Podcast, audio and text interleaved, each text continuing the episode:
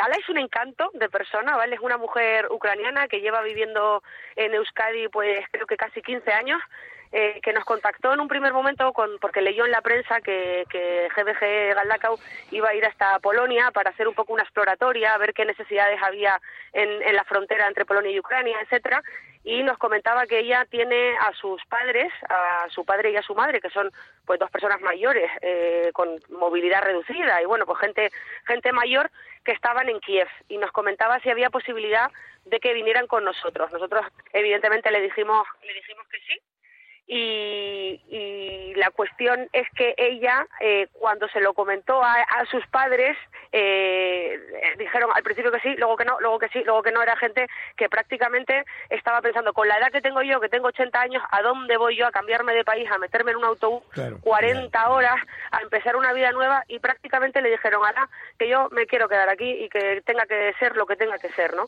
Entonces se me ocurrió eh, como Álvaro y el resto del equipo habían viajado hasta Polonia en una caravana, eh, una caravana bastante cómoda, que tiene cama, que tiene baño, que tiene ducha, eh, le mandé un vídeo a la por dentro de la caravana y le dije, mándaselo a tus padres, a tus aitas, a ver si viendo que es un sitio cómodo eh, en el que van a hacer un viaje largo, pero bueno, con paradas y, en un sitio que no es un autobús repleto de niños llorando, ¿no? Igual de repente se animan y así fue. Parece que ese vídeo fue lo que les hizo animarse y el lunes pasado por la noche Álvaro y el resto del equipo le fueron a buscar a, a la frontera, que fue aquello una odisea porque nos, nos equivocamos de punto y al final conseguimos dar con ellos a las 4 de la mañana. Imagínate lo cansados que estaban en ese momento, ¿no? Estaban súper asustados, eh, se, se les veía en la cara el cansancio, el, el miedo de, de todo lo que están escuchando de las mafias que está viendo ahora mismo en, en esa zona, que está repleto de, de, de sinvergüenzas que están a- haciendo lo que quieren, ¿no? Porque si Europa del Este ha sido un punto caliente siempre en cuanto al proxenetismo, imaginaros ahora, ¿no? Que prácticamente tienen barra libre.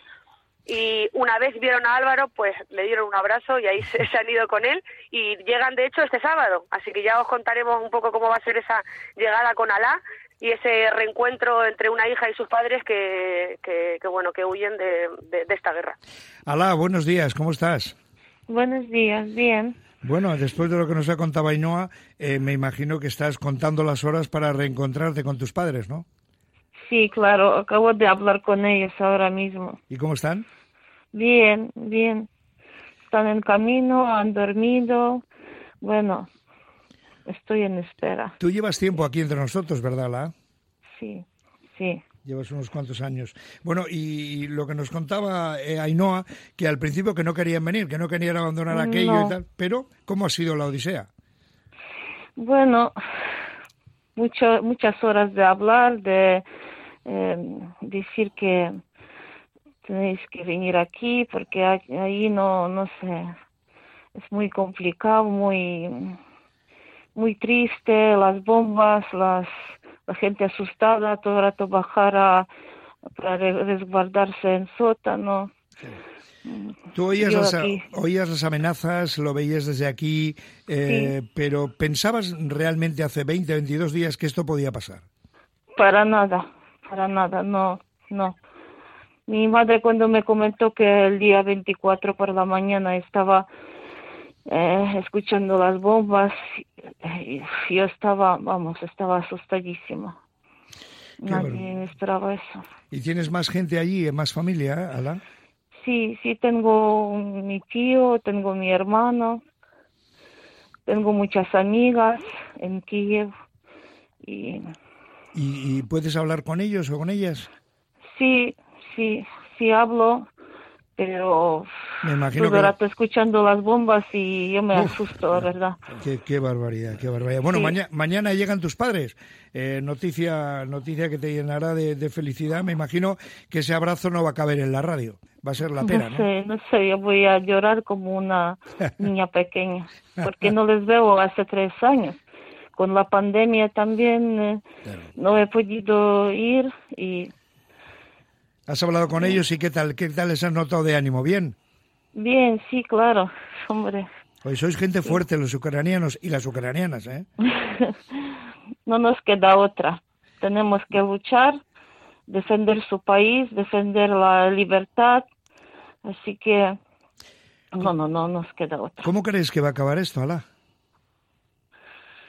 Eh, yo creo que Ucrania va a eh, ganar, pero el país va a estar destrozado, claro.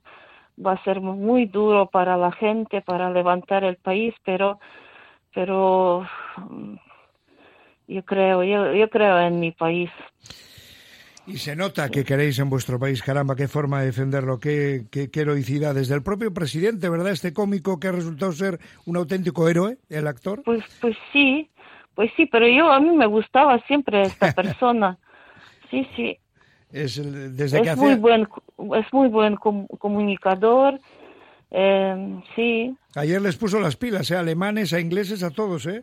Les puso, Sí, como sí, decimos sí. aquí, las pilas. Sí, bueno me, pon- me, me pone me pone piel de gallina cuando habla, la verdad, porque habla eh, con mucho mm, con la verdad, con eh, sin sin miedo, sin eh, explica muy bien las cosas que pasan ahí y está, eso llega al corazón. hombre, que si llega, está mucho menos escondido que Putin, por cierto. Bueno, hola, te voy a desear, ya seguiremos charlando en otra ocasión, pero de momento te doy la enhorabuena porque llegan tus padres, tu padre y tu madre, llegan mañana, les vas a dar un abrazo enorme. Ainhoa, sois la pera limonera, sois unos héroes también, ¿eh? Bueno, lo- las héroes son ellas, ¿eh? Las héroes son ellas y nosotros solo somos meros transportadores de, de ayuda y de, y de todo lo que podamos hacer y de solidaridad, eso sí.